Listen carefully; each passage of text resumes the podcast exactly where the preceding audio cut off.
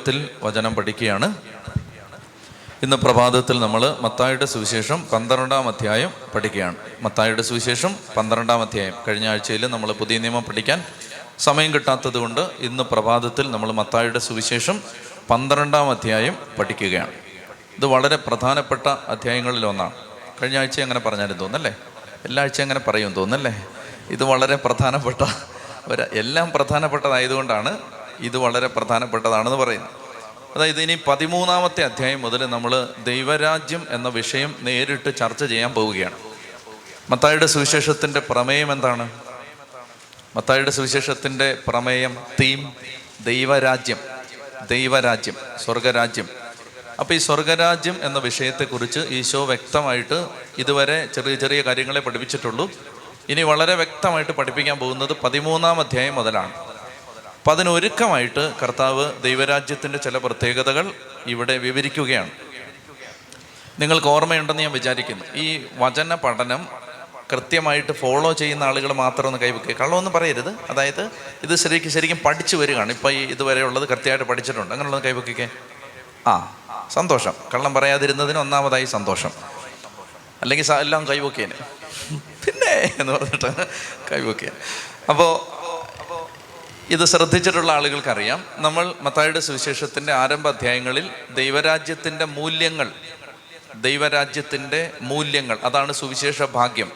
മത്തായി അഞ്ച് ആറ് ഏഴ് അധ്യായങ്ങളിൽ ദൈവരാജ്യത്തിന്റെ വാല്യൂസ് ദൈവരാജ്യത്തിന്റെ നിയമങ്ങൾ എന്തൊക്കെയാണ്? ഒരു മൈൽ ദൂരം പോകാൻ ആവശ്യപ്പെടുന്നവന്റെ കൂടെ രണ്ട് മൈൽ ദൂരം പോവുക. ചോദിക്കുന്നവന് കൊടുക്കുക. വായ്പ വാങ്ങാൻ ഇച്ഛിക്ക ഇച്ഛിക്കുന്നവരിൽ നിന്ന് ഒഴിഞ്ഞു മാറാതിരിക്കുക. ശത്രുവിനെ സ്നേഹിക്കുക. ഒരു കരണം തടിക്കുന്നവന് മറുകരണം. കാണ ഇതെല്ലാമാണ് ദൈവരാജ്യത്തിന്റെ മൂല്യങ്ങൾ. ഇനി അത് കഴിഞ്ഞിട്ട് അതിനുശേഷം എട്ട് ഒമ്പത് പത്ത് ഒക്കെ അധ്യായങ്ങളിൽ നമ്മൾ ദൈവരാജ്യത്തിന്റെ ശക്തി ദൈവരാജ്യത്തിന്റെ ശക്തി കുഷ്ഠരോഗിയെ സുഖപ്പെടുത്തുന്ന പിശാജ് ബാധിത ബാധിതനിൽ നിന്ന് പിശാജിനെ പുറത്തിറക്കുന്ന അതുപോലെ തന്നെ രോഗികൾക്ക് അന്ധന് കാഴ്ച കൊടുക്കുന്ന ശിമയോന്റെ അമ്മായിമ്മയെ കൈക്ക് പിടിച്ചെഴുന്നേൽപ്പിക്കുന്ന ശതാധിപന്റെ വൃത്തിനെ സുഖപ്പെടുത്തുന്ന രക്തസ്രാവക്കാരിയെ സൗഖ്യപ്പെടുത്തുന്ന ദൈവരാജ്യത്തിന്റെ ശക്തി. മനസ്സിലാവുന്നുണ്ടോ ഇത്? അഞ്ച് ആറ് ഏഴ് അധ്യായങ്ങളിൽ ദൈവരാജ്യത്തിന്റെ മൂല്യങ്ങൾ എന്ന് പറഞ്ഞാൽ ദൈവരാജ്യത്തിന്റെ ജീവിതക്രമം. എങ്ങനെയാണ് ദൈവരാജ്യത്തിലുള്ളവർ ജീവിക്കേണ്ടത്? അതിനുശേഷം ദൈവരാജ്യത്തിന്റെ പവർ അതാണ് എട്ട് ഒമ്പത് ഒക്കെ അധ്യായങ്ങളിൽ നമ്മൾ കണ്ടത്. ഇനി അങ്ങനെ വന്നു കഴിഞ്ഞ് നമ്മൾ എന്താണ് യഥാർത്ഥത്തിൽ ദൈവരാജ്യം? അത് പതിമൂന്ന് മുതലുള്ള അധ്യായങ്ങളിൽ കാണാനായിട്ട് പോകും. ഇതിനിടയ്ക്കുള്ള ചില അധ്യായങ്ങളിൽ കർത്താവ് ഇതിനൊരു ബാക്ക്ഗ്രൗണ്ട് തയ്യാറാക്കുകയാണ്. ദൈവരാജ്യം എന്ന് പറഞ്ഞാൽ ഇത് ഏതാണ്ടൊക്കെ ഇങ്ങനെ ആയിരിക്കുമെന്ന് ഒരു പശ്ചാത്തലം ഒരുക്കുകയാണ്. നിങ്ങൾ ചിന്തിക്കുന്നത് പോലല്ല ദൈവരാജ്യം. പതിനൊന്ന് പന്ത്രണ്ട് അധ്യായങ്ങളിലൊക്കെ കർത്താവ് പറയാൻ ശ്രമിക്കുന്ന അതാണ്. പരിസയരെ നിയമജ്ഞരെ യഹൂദന്മാരെ നിങ്ങൾ വിചാരിക്കുന്നത് പോലെ അല്ല ദൈവരാജ്യം. നിങ്ങൾ കണക്ക് കൂട്ടിയതുപോലെ അല്ല ദൈവരാജ്യം. നിങ്ങൾ സങ്കല്പിച്ചിരുന്നത് പോലെ അല്ല ദൈവരാജ്യം. മറിച്ച് അതിന് ഇത്തിരി വ്യത്യാസങ്ങളുണ്ട്. അതെന്തൊക്കെയാണ്? അപ്പോൾ അതുമായി ബന്ധപ്പെട്ട ചില ചിന്തകൾ നമ്മളിപ്പോൾ ഈ മത്തായുടെ സുവിശേഷം പന്ത്രണ്ടാം അധ്യായത്തിൽ കാണാൻ പോവുകയാണ്. വായിക്കാം. മത്തായുടെ സുവിശേഷം പന്ത്രണ്ടാം അധ്യായം ഒന്ന് മുതലുള്ള വാക്യങ്ങൾ ഉച്ചത്തിൽ വായിക്കുക അക്കാലത്ത് ഒരു സാപത്തിൽ യേശു ഒരു ഗോതമ്പ് വയലിലൂടെ കടന്നു പോവുകയായിരുന്നു അവന്റെ ശിഷ്യന്മാർക്ക് വിശന്നു. അവർ കതിരുകൾ പറിച്ച് തിന്നാൻ തുടങ്ങി. പരിസയർ ഇത് കണ്ട് അവനോട് പറഞ്ഞു നോക്കൂ സാപത്തിൽ നിഷിദ്ധമായത് നിന്റെ ശിഷ്യന്മാർ ചെയ്യുന്നു. അവൻ പറഞ്ഞു വിശന്നപ്പോൾ ദാവീദും അനുചരന്മാരും എന്താണ് ചെയ്തതെന്ന് നിങ്ങൾ വായിച്ചിട്ടില്ലേ? അവൻ ദൈവഭവനത്തിൽ പ്രവേശിച്ച് പുരോഹിതന്മാർക്കല്ലാതെ തനിക്കോ സഹചരന്മാർക്കോ ഭക്ഷിക്കാൻ അനുവാദമില്ലാത്ത കാഴ്ചയപ്പം ഭക്ഷിച്ചതെങ്ങനെ? അല്ലെങ്കിൽ സാപത്ത് ദിവസം ദേവാലയത്തിലെ പുരോഹിതന്മാർ സാപത്ത് ലംഘിക്കുകയും അതേസമയം കുറ്റമറ്റവരായിരിക്കുകയും ചെയ്യുന്നത് എങ്ങനെയെന്ന് നിങ്ങൾ നിയമത്തിൽ വായിച്ചിട്ടില്ലേ? എന്നാൽ ഞാൻ നിങ്ങളോട് പറയുന്നു ദേവാലയത്തെക്കാൾ ശ്രേഷ്ഠമായ ഒന്ന് ഇവിടെയുണ്ട് ബലിയല്ല കരുണയാണ് ഞാൻ ആഗ്രഹിക്കുന്നത് എന്നതിന്റെ അർത്ഥം മനസ്സിലാക്കിയിരുന്നെങ്കിൽ നിങ്ങൾ നിരപരാധരെ കുറ്റം വിധിക്കുമായിരുന്നില്ല എന്തെന്നാൽ മനുഷ്യപുത്രൻ ശാപത്തിന്റെയും കർത്താവാണ്. വലിയ പ്രശ്നമുള്ളൊരു ഭാഗമാണ് നന്നായിട്ട് ശ്രദ്ധിച്ചിരിക്കണം. കുഴപ്പിച്ച് കളയുന്ന ഒരു ഭാഗമാണിത്. യേശു ശിഷ്യന്മാരും ഒരു ഗോതമ്പ് വയലിലൂടെ കടന്നു പോവുകയായിരുന്നു. ആ ദിവസത്തിന്റെ പ്രത്യേകത അതൊരു സാപത്ത് ദിവസമായിരുന്നു. ഇനി എന്നെ ശ്രദ്ധിച്ചേ? സാപത്ത് ദിവസം ഇത്ര ദൂരം നടക്കാം. അതിനപ്പുറം നടക്കാൻ പാടില്ല. അങ്ങനെ നിയമം ഉണ്ടായിരുന്നു. സാപത്ത് എങ്ങനെ ആചരിക്കണം എന്നതിന് ഏതാണ്ട് ആയിരം നിയമങ്ങൾ യഹൂദന്മാർക്കുണ്ടായിരുന്നു. ആയിരം നിയമങ്ങൾ. ചില നിയമങ്ങൾ പറഞ്ഞാൽ നിങ്ങൾ ചിരിക്കാൻ തുടങ്ങും. അതായത് സാപത്ത് പാലിക്കാനുള്ള യഹൂദന്മാരുടെ നിഷ്കർഷ സാപത്ത് ആചരിക്കാൻ വേണ്ടി ഇങ്ങനെ നിയമം ഇങ്ങനെ അങ്ങ് പാലിക്കാൻ വേണ്ടി നിയമത്തെ ഇങ്ങനെ അരിച്ചരിച്ചരിച്ചരിച്ച് വിശദീകരിച്ച് വിശദീകരിച്ച് വിശദീകരിച്ച് ആയിരം നിയമം ഉണ്ടാക്കി. സാപത്ത് പാലിക്കാൻ ആയിരം നിയമങ്ങൾ. ഉദാഹരണത്തിന് നിങ്ങളുടെ ശരീരത്തിൽ സാപത്ത് ദിവസം ഒരു സേഫ്റ്റി പിൻ കുത്താൻ പറ്റില്ല. കാരണം എന്താണ്? അത് തയ്യലിന് തുല്യമാണ്. അത് നിങ്ങൾ തയ്ച്ചു എന്നതിന് തുല്യമാണ്. മനസ്സിലാവുന്നുണ്ടോ? എത്ര കോമഡിയാണ് ആ നിയമങ്ങൾ എത്തി നിൽക്കുന്നത്. സാപത്ത് ദിവസം ഞാൻ വടി ഊന്നി നടക്കുന്ന ഒരു വെല്ലിപ്പനാണെന്ന് വിചാരിക്കുക. ഞാൻ സാപത്ത് ദിവസം നടക്കുമ്പോൾ ഈ വടി കൊണ്ട് നിലത്ത് വരയ്ക്കാൻ പാടില്ല. വരച്ചാൽ അത് നിലം ഉഴുന്നതിന് തുല്യമാണ്. മനസ്സിലാവുന്നുണ്ടോ? ഇങ്ങനെ കോമഡി ആയിപ്പോയി നിയമം.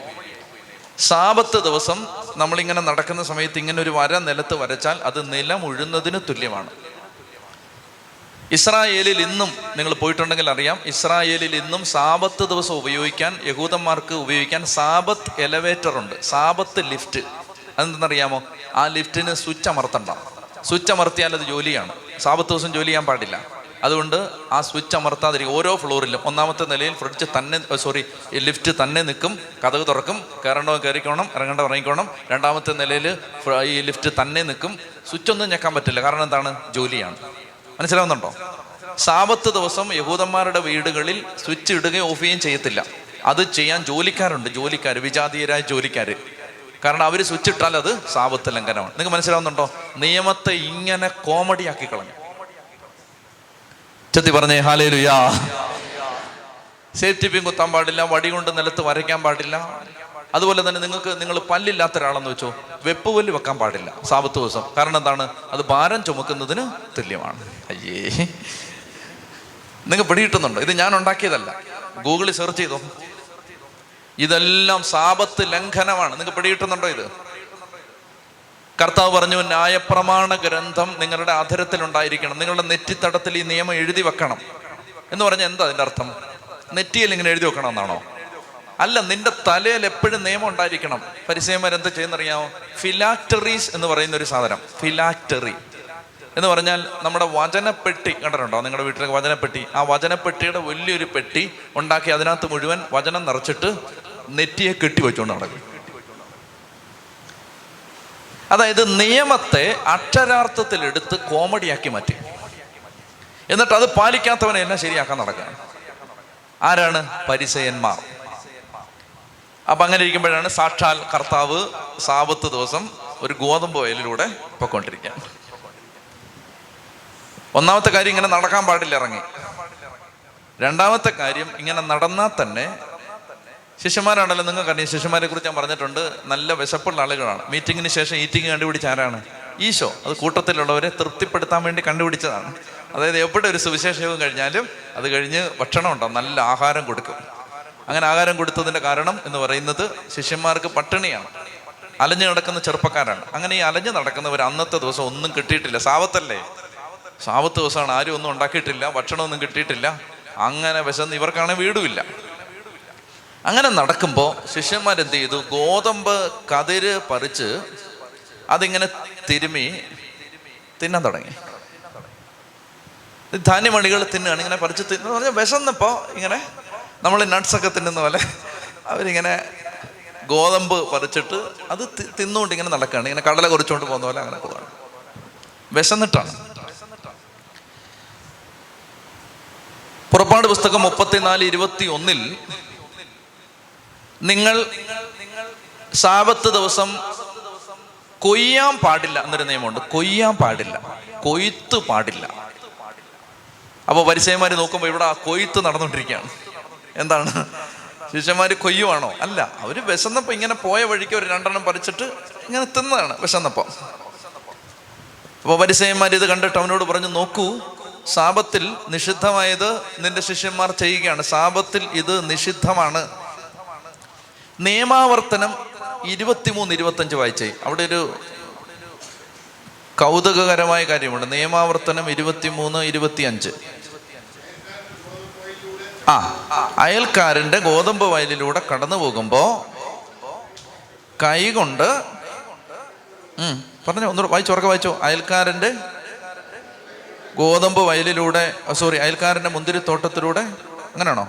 അല്ല അയൽക്കാരന്റെ ഗോതമ്പ് വയലിലൂടെ കടന്നു പോകുമ്പോൾ കൈകൊണ്ട് കതിരുകൾ പറിച്ചെടുത്തുകൊള്ളുക അരിവാൾ കൊണ്ട് കൊയ്യരുത്. മനസ്സിലായോ? അതായത് നിയമാവർത്തനം ഇരുപത്തിമൂന്ന് ഇരുപത്തി അഞ്ചിൽ പറഞ്ഞിരിക്കുകയാണ് നീ ഗോതമ്പ് വയലിലൂടെ പോകുമ്പോൾ അയൽക്കാരന്റെ ഗോതമ്പ് വയലിലൂടെ പോകുമ്പോൾ നിനക്ക് വേണമെങ്കിൽ പറിച്ച് തിന്നാം. മുന്തിരിത്തോട്ടത്തിൽ കൂടെ പോകുമ്പോൾ വേണമെങ്കിൽ പറിച്ച് തിന്നാം. പക്ഷേ കൊയ്തുകൊണ്ട് പോകരുത്. കേരളത്തിലാണെങ്കിൽ മുഴുവൻ കൊയ്തുകൊണ്ട് പോയനെ. ഇങ്ങനൊരു നിയമം ഉണ്ടെങ്കിൽ യഹൂദന്മാർ മാന്യന്മാരായതുകൊണ്ട് അവർ അങ്ങനെ പറഞ്ഞു മാത്രമേ ചെയ്യത്തുള്ളൂ. അങ്ങനെ അയൽക്കാരന്റെ ഗോതമ്പ് വയലിലൂടെ പോകുമ്പോൾ നിനക്ക് വിശന്നാൽ അവിടുന്ന് അത് തിന്നാം. പക്ഷേ പരിസേര് പറയുകയാണ് ഇത് സാവത്താണ്. സാവത്താണ്. സാവത്ത് ദിവസം അത് ചെയ്യാൻ പാടില്ല. അങ്ങനെ സാപത്ത് ലംഘിച്ചു എന്ന് യേശുവിന്റെ ശിഷ്യന്മാർക്കെതിരെ പരിസയർ ഒരാരോപണം ഉന്നയിക്കുമ്പോൾ ഇവിടാണ് കർത്താവ്. കർത്താവിന്റെ ഒരു പ്രത്യേകം എന്തെന്നറിയാമോ കൂടെയുള്ളവരെ സംരക്ഷിക്കുമായിരുന്നു. യേശുവിന്റെ ഒരു പ്രത്യേകതയാണത്. അതായത് വെളിയിൽ നിന്ന് ആരും കുറ്റം പറയാൻ സമ്മതിക്കില്ല. ഒറ്റയ്ക്ക് കിട്ടുമ്പോൾ ശരിക്കും വഴക്ക് പറയും. യേശുവിന്റെ ഒരു രീതി അതായിരുന്നു.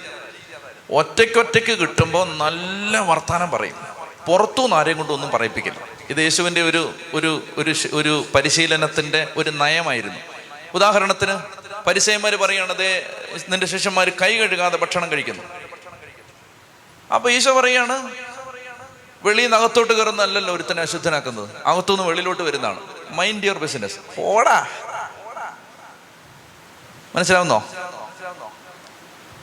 ഇവിടെ പറയുകയാണ് ഇതേ സാപത്ത് ദിവസം ഒരു കതിര് പറിച്ചതിൽ നിന്നു കർത്താവ് ഇനി നല്ല രണ്ട് ആർഗ്യുമെന്റ് പറയും. എന്നിട്ട് യു മൈൻഡ് യു ബിസിനസ് അതിന്റെ ശിഷ്യന്മാർ അങ്ങനെയൊക്കെ ചെയ്യും. എന്നിട്ട് ഇവന്മാരെ ഒറ്റയ്ക്ക് കിട്ടുമ്പോൾ വഴി വെച്ച് നിങ്ങൾ എന്തിനെ കുറിച്ചാണ് തർക്കിച്ചിരുന്നത്? ഞങ്ങളെ വലിയവനാരാണ്. മര്യാദയ്ക്ക് നിന്നോട് ഞാൻ പറഞ്ഞിട്ടില്ലേ? എന്ന് പറഞ്ഞിട്ട് ഒറ്റയ്ക്ക് കിട്ടുമ്പോൾ ശരിക്കും നല്ലതായിട്ട് ശാസിക്കും. അങ്ങനെയായിരുന്നു കർത്താവിന്റെ രീതി.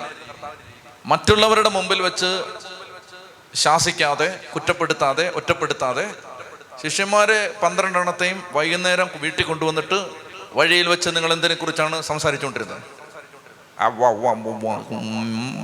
അങ്ങനെ പറയുമ്പോൾ നിങ്ങളോട് ഞാൻ പറഞ്ഞിട്ടില്ലേ എന്ന് പറഞ്ഞിട്ട് കർത്താവ് നല്ല ശാസനം കൊടുക്കുമായിരുന്നു. അതുകൊണ്ട് ശാസിക്കുന്നത് തെറ്റല്ല. പക്ഷെ ശാസിക്കുമ്പോൾ മറ്റുള്ളവരുടെ മുമ്പിൽ വെച്ചൊരു അപമാനം ഉണ്ടാവാതിരിക്കാൻ ശ്രദ്ധിക്കണം. അതാണ് കർത്താവിന്റെ ഒരു പോളിസി പോട്ടെ. അപ്പോൾ ശിഷ്യന്മാരെ കുറ്റപ്പെടുത്താണ്. ആരാണ് ഇവിടെ കുറ്റപ്പെടുത്തുന്നത്? ഏ? പരിസയർ. എന്താണ് കുറ്റപ്പെടുത്തിയത്? ഇവർ സാപത്ത് ലംഘിച്ചു. എങ്ങനെയാണ് ഇവർ സാപത്ത് ലംഘിച്ചത്? സാപത്ത് ദിവസം ഗോതമ്പ് വെല്ലിലൂടെ നടന്നു പോയിട്ട് കതിര് പറിച്ച് തിന്നു. ഈശോ രണ്ട് ആർഗ്യുമെന്റ് ആണ് പറയുന്നത്. ഇതിനെ കൗണ്ടർ ചെയ്യാൻ വേണ്ടി. ഈശോ പറയാണ് നിങ്ങൾ പഴയ നിയമത്തിൽ വായിച്ചിട്ടില്ലേ? സാമുവേലിന്റെ പുസ്തകത്തിൽ സാമുവേലിന്റെ ഒന്നാം പുസ്തകം ഇരുപത്തൊന്നാം അധ്യായം ഒന്ന് മുതൽ ആറ് വരെ വാക്യങ്ങളിൽ. ഒന്ന് സാമുവേൽ ഇരുപത്തിയൊന്ന് ഒന്ന് മുതൽ ആറ് വരെ. എന്നെ നോക്കിയേ. ഒന്ന് സാമുവേൽ ഇരുപത്തൊന്ന് ഒന്ന് മുതൽ ആറ് വരെ വാക്യങ്ങളിൽ സാവൂളിനെ പേടിച്ച് ദാവീദ് ഒളിച്ചോടി നടക്കുന്ന സമയത്ത് ദാവീദിനും അനുചരന്മാർക്കും ദാവീദിനും ദാവീദിന്റെ കൂടെയുള്ളവർക്കും ഭക്ഷണം കിട്ടാതെ അതികഠിനമായ വിശപ്പ് അനുഭവപ്പെട്ടപ്പോൾ അവർ നേരെ ദേവാലയത്തിലേക്ക് കയറി ചെന്നു. ദേവാലയത്തിൽ കയറി ചെന്നിട്ട് പഴയ നിയമം പഠിച്ചിട്ടുള്ള നിങ്ങൾക്കറിയാം ദേവാലയത്തിന്റെ വിശുദ്ധ സ്ഥലത്ത് മൂന്ന് കാര്യങ്ങളുണ്ട്. ഏഴുകാലുള്ള വിളക്ക് ധൂപപീഠം തിരുസാന്നിധ്യ അപ്പത്തിന്റെ മേശ. തിരുസാന്നിധ്യ അപ്പം ഈ അപ്പം പുരോഹിതന്മാർക്ക് മാത്രമേ ഭക്ഷിക്കാൻ അനുവാദമുള്ളൂ. പുരോഹിതന്മാർക്ക് മാത്രം ഭക്ഷിക്കാൻ അനുവാദമുണ്ടായിരുന്ന തിരുസാന്നിധ്യ അപ്പത്തിന്റെ മേശയിൽ നിന്നെടുത്ത ഈ അപ്പക്കഷണം ദാവീദ് ചോദിക്കുകയാണ് ഞങ്ങൾക്ക് വല്ലതും തിന്നാൻ തരുമോ? പുരോഹിതൻ പറഞ്ഞു ഇവിടെ ഇത് പള്ളിയാണ് ഇവിടെ തിരുസാന്നിധ്യ അപ്പം അല്ലാതെ വേറൊന്നുമില്ല. ദാവീദ് പറയാണ് ദയവേത് എന്തെങ്കിലും തരണേ തിരുസാന്നിധ്യ അപ്പമെങ്കിൽ തിരുസാന്നിധ്യ അപ്പം. അപ്പോ ഈ പുരോഹിതൻ പറയുകയാണ് അങ്ങനെ ചെയ്യാൻ പാടില്ല ഇത് പുരോഹിതന്മാർക്ക് മാത്രമേ ഭക്ഷിക്കാൻ പറ്റൂ. ആ സമയത്ത് ദാവീദിന്റെ കഷ്ടപ്പാട് കണ്ടിട്ട് പുരോഹിതൻ പറഞ്ഞു ആരോടും പറയരുത്. ഞാൻ ഇത് തന്നെന്ന് അറിയരുത്. എന്റെ തല പോകുന്ന കേസാണ്. എന്ന് പറഞ്ഞിട്ട് ദാവീദിനും അരിഞ്ഞരന്മാർക്കും തിരുസാന്നിധ്യം അപ്പോൾ എടുത്ത് തിന്നാൻ കൊടുത്തു. കർത്താവ് പറയാണ് പുരോഹിതന്മാർക്ക് മാത്രം ഭക്ഷിക്കാൻ അനുവാദമുണ്ടായിരുന്ന മറ്റാർക്കും ഭക്ഷിക്കാൻ അനുവാദമില്ലാതിരുന്ന തിരുസാന്നിധ്യ അപ്പം ദാവീദും അനുചരന്മാരും ഭക്ഷിച്ച് കുറ്റമില്ലാത്തവരായിരുന്നില്ലേ? അവൻ ദൈവഭവനത്തിൽ പ്രവേശിച്ച് പുരോഹിതന്മാർക്കോ പുരോഹിതന്മാർക്കല്ലാതെ തനിക്കോ സഹചരന്മാർക്കോ ഭക്ഷിക്കാൻ അനുവാദമില്ലാത്ത കാഴ്ചയപ്പം ഭക്ഷിച്ചത് എങ്ങനെയാണ് അപ്പൊ നിയമം തെറ്റിച്ചതല്ലേ? ശ്രദ്ധിക്കണം കർത്താവ് ഒരു ആർഗ്യുമെന്റിലേക്ക് വരികയാണ്. നിയമം തെറ്റിച്ചു. നിയമം ഉണ്ടായിരുന്നു ആ നിയമം തെറ്റിച്ചു. ആരാ തെറ്റിച്ച്? ദാവീദ് തെറ്റിച്ചു. എന്നിട്ട് ബൈബിളിൽ എവിടെയെങ്കിലും ഉണ്ടോ? ദാവീദ് നിയമം ഇത് ഇത് തെറ്റിച്ചടാ. നീ ഇത് തെറ്റിച്ചടാ. നിനക്ക് കിട്ടുന്ന ലാട്ടി ഞാൻ തരുന്നുണ്ടെന്ന് ദൈവം പറയുന്നുണ്ടോ ദാവീദിനോട്? ഇല്ല. ഈശോ അവരുടെ നിയമത്തിൽ നിന്ന് തന്നെ ഒരു സംഭവം എടുത്തിട്ട് പറയുകയാണ് നിങ്ങളുടെ നിയമത്തിൽ തന്നെ നിങ്ങൾ വായിക്കുന്ന ഈ പുസ്തകത്തിൽ തന്നെ ദാവീദ് വിശന്നപ്പോ ദാവീദിന് അനുചരന്മാർക്കും ഭക്ഷണം കിട്ടാതിരുന്നപ്പോ ഒരിക്കലും പുരോഹിതന്മാർക്കല്ലാതെ ഒരാൾക്കും കൈകൊണ്ട് തൊടാൻ പോലും അവകാശമില്ലാതിരുന്ന തിരുസാന്നിധ്യം അപ്പോൾ എടുത്ത് ഭക്ഷിച്ചില്ലേ? എന്നിട്ട് നിങ്ങൾ ആ ദാവീദിനെ കുറ്റം പറഞ്ഞിട്ടുണ്ടോ? ഇല്ല. ഇല്ല. അതുകൊണ്ട് പൊന്നു മക്കളെ എന്റെ ശിഷ്യന്മാര് വിശന്നപ്പോഴല്ലേ ഇത് മറിച്ചു തന്നത്? ദാവീദ് തിരുസാന്നിധ്യം അപ്പോഴെടുത്തു നിങ്ങൾക്കറിയാം ഇത്? തിരുസാന്നിധ്യ അപ്പം എന്നിട്ട് നിങ്ങൾ കുറ്റം പറഞ്ഞില്ലല്ലോ? എന്റെ ശിഷ്യന്മാര് ഗോതമ്പ് പറിച്ച് തിന്നതേ ഉള്ളൂ. അവർ പള്ളിയിലൊന്നും കയറിയൊന്നും എടുത്തില്ലല്ലോ. അതുകൊണ്ട് കൂടുതൽ കുറ്റമൊന്നും വേണ്ട. അത് കൈയിരിക്കട്ടെന്ന് കർത്താവ് പറയാണ്. ഇനി കർത്താവ് രണ്ടാമത്തെ ആർഗ്യുമെന്റ് കർത്താവ് പറയുകയാണ് നിങ്ങൾ എന്താ പറയുന്നത്? അപ്പൊ ഇത് സാപത്ത് ദിവസമാണെന്നാണ് നിങ്ങൾ പറയുന്നത് അല്ലേ എനിക്ക് രണ്ട് കാര്യം നിങ്ങളോട് അങ്ങോട്ട് ചോദിക്കാനുണ്ട്. യേശുവിനെ കുരിശിത്തറച്ചതിന്റെ കാരണങ്ങൾ ഞാൻ പറഞ്ഞിട്ടുണ്ട് യൂട്യൂബിൽ കിടപ്പുണ്ട്. യേശുവിനെ കുരിശി തറച്ചതിന്റെ കാരണങ്ങൾ. ഇതൊക്കെ ഒരു കാരണമാണ്. അതായത് ഇവന്മാരെ അതുപോലെ കർത്താവ് പ്രകോപിപ്പിച്ചിട്ടുണ്ട്. അവരുടെ നിയമത്തിൽ നിന്ന് തന്നെ എടുത്താണ് പ്രകോപിപ്പിക്കുന്നത്. കർത്താവ് പറയുകയാണത് എനിക്ക് രണ്ട് കാര്യങ്ങൾ നിങ്ങളോട് പറയാനുണ്ട്. കേൾക്കണേ. ഒന്ന് സാപത്ത് ദിവസം ഒന്നും ചെയ്യാൻ പാടില്ലെന്നല്ലേ നിങ്ങൾ പറയുന്നത്? ഒന്നും ചെയ്യാൻ പാടില്ലെന്ന്? എന്നാൽ സാപത്ത് ദിവസം ദേവാലയത്തിൽ പുരോഹിതന്മാർ വിശുദ്ധ സ്ഥലത്ത് പ്രവേശിച്ച് കാഴ്ചയപ്പം ഒരുക്കി വെക്കുന്നത് ഒരു പണിയല്ലേ? അപ്പൊ ആ പണിയോ? അത് പണിയല്ലേ? ദേവാലയത്തിൽ പുരോഹിതന്മാർ ആടിനെയും കാളയെയും പ്രാവിനെയും ബലിയർപ്പിക്കുന്നത് പണിയല്ലേ? അപ്പൊ ആ പണിയോ? എന്റെ കൊച്ചുങ്ങൾ ഇച്ചിരി കതിര് പറിച്ചു തിന്നതാണ് ഇവിടുത്തെ പ്രശ്നം. കർത്താവ് പറയാണ് ഇതാ ശ്രദ്ധിക്കണം. ഈ അധ്യായത്തിൽ മൂന്നിടത്ത് ഇങ്ങനെ പറയുന്നുണ്ട് ഇതാ ദേവാലയത്തെക്കാൾ വലിയവൻ. കുറച്ച് കഴിഞ്ഞിട്ട് പറയും ഇതാ യോനായേക്കാൾ വലിയവൻ. കുറച്ച് കഴിഞ്ഞിട്ട് പറയും ഇതാ സോളമനേക്കാൾ വലിയവൻ. ആരാ ഇത്? യേശു യേശു പറയാണ് ദേവാലയത്തെക്കാൾ വലിയ ഒന്ന് ദേ ഇവിടെ നിൽക്കുകയാണ്. ദേവാലയത്തിലെ ഈ ആർഗ്യുമെന്റ് ശരിക്കും ഫോളോ ചെയ്യണം. ദേവാലയത്തിലെ പുരോഹിതന്മാർ സാപത്ത് ദിവസം ബലിയർപ്പിക്കുമ്പോൾ അത് തെറ്റല്ലല്ലോ? അല്ല. ദേവാലയത്തിലെ പുരോഹിതന്മാർ സാപത്ത് ദിവസം തിരുസാന്നിധ്യം അപ്പൊ ഒരുക്കി വെക്കുമ്പോൾ അത് പണിയല്ലല്ലോ? അല്ല. ദേവാലയത്തൊക്കെ വലിയ ഒരുത്തം ഇവിടെ നിൽക്കുകയാണ്. ആ എന്റെ ശുശ്രൂഷ ചെയ്യുന്ന പുരോഹിതന്മാരാണ് താൻ ഈ പന്ത്രണ്ടെണ്ണം. പിടിയിട്ടുന്നുണ്ട് ആർഗ്യുമെന്റ് എനിക്ക് ശുശ്രൂഷ ചെയ്യുന്ന എന്റെ പുരോഹിതന്മാരാണ് എനിക്ക് ചുറ്റും നിൽക്കുന്നത്. അവർ ഗോതമ്പ് പറിച്ച് തിന്നാൽ അത് തെറ്റല്ല. കാരണം ദേവാലയത്തെക്കാൾ വലിയവൻ ഇവിടെ നിൽക്കുകയാണ്. ചെത്തി പറഞ്ഞേ ഹാലേലുയാ. നിങ്ങൾക്ക് പിടികിട്ടുന്നുണ്ടോ? ഇത്തിരി ബുദ്ധിമുട്ടാണ്. പക്ഷെ ഇത് കർത്താവിന്റെ ആർഗ്യുമെന്റ് ഭയങ്കര ഷാർപ്പാണ്. അത് തിരിച്ചൊന്നും പറയാൻ പറ്റില്ല. ഇതാ ദേവാലയത്തെക്കാൾ വലിയവൻ. മൂന്ന് ആർഗ്യുമെന്റ് ആണ് ഈശോ പറയുന്നത്. ഒന്ന് കർത്താവ് പറയുന്നത് ദാവീദും അനുചരന്മാരും ദേവാലയത്തിൽ കയറി പുരോഹിതന്മാർക്ക് മാത്രം ഭക്ഷിക്കാൻ അനുവാദം ഉണ്ടായിരുന്ന. അപ്പം ഭക്ഷിച്ചല്ലോ. വിശന്നപ്പം. വിശന്നപ്പം. അപ്പൊ പിന്നെ ഈ ശിഷ്യന്മാർ ചെയ്തത് തെറ്റാണോ? സാപത്ത് ദിവസം. ഓക്കെ. സാപത്ത് ദിവസം. സാപത്ത് ദിവസം ബലിയർപ്പിക്കുന്നില്ലേ? സാപത്ത് ദിവസം തിരുസാന്നിധ്യം അപ്പൊ ഒരുക്കി വെക്കുന്നില്ലേ? അതൊന്നും തെറ്റല്ലല്ലോ. അപ്പോൾ എന്റെ പുരോഹിതന്മാർ അവിടെയാണ് യേശുക്രിസ്തു ഈ ശിഷ്യന്മാരെ പുരോഹിതന്മാരായിട്ട് ഐഡന്റിഫൈ ചെയ്യുകയാണ്. എന്റെ പുരോഹിതന്മാരാണിത്. ഞാൻ ആരാണ്? ഞാൻ ദേവാലയം. ഇവരാരാണ്? ഇവരെന്റെ പുരോഹിതന്മാർ. ഈ ദേവാലയം ജെറുസലേം ദേവാലയത്തെക്കാൾ വലിയൊരു ദേവാലയം ഇവിടെ നിൽക്കുകയാണ്. എമ്മാനുവേൽ ദേവാലയം ദൈവം നമ്മോടുകൂടെ ദേവാലയം യേശുവാണ് ദേവാലയം.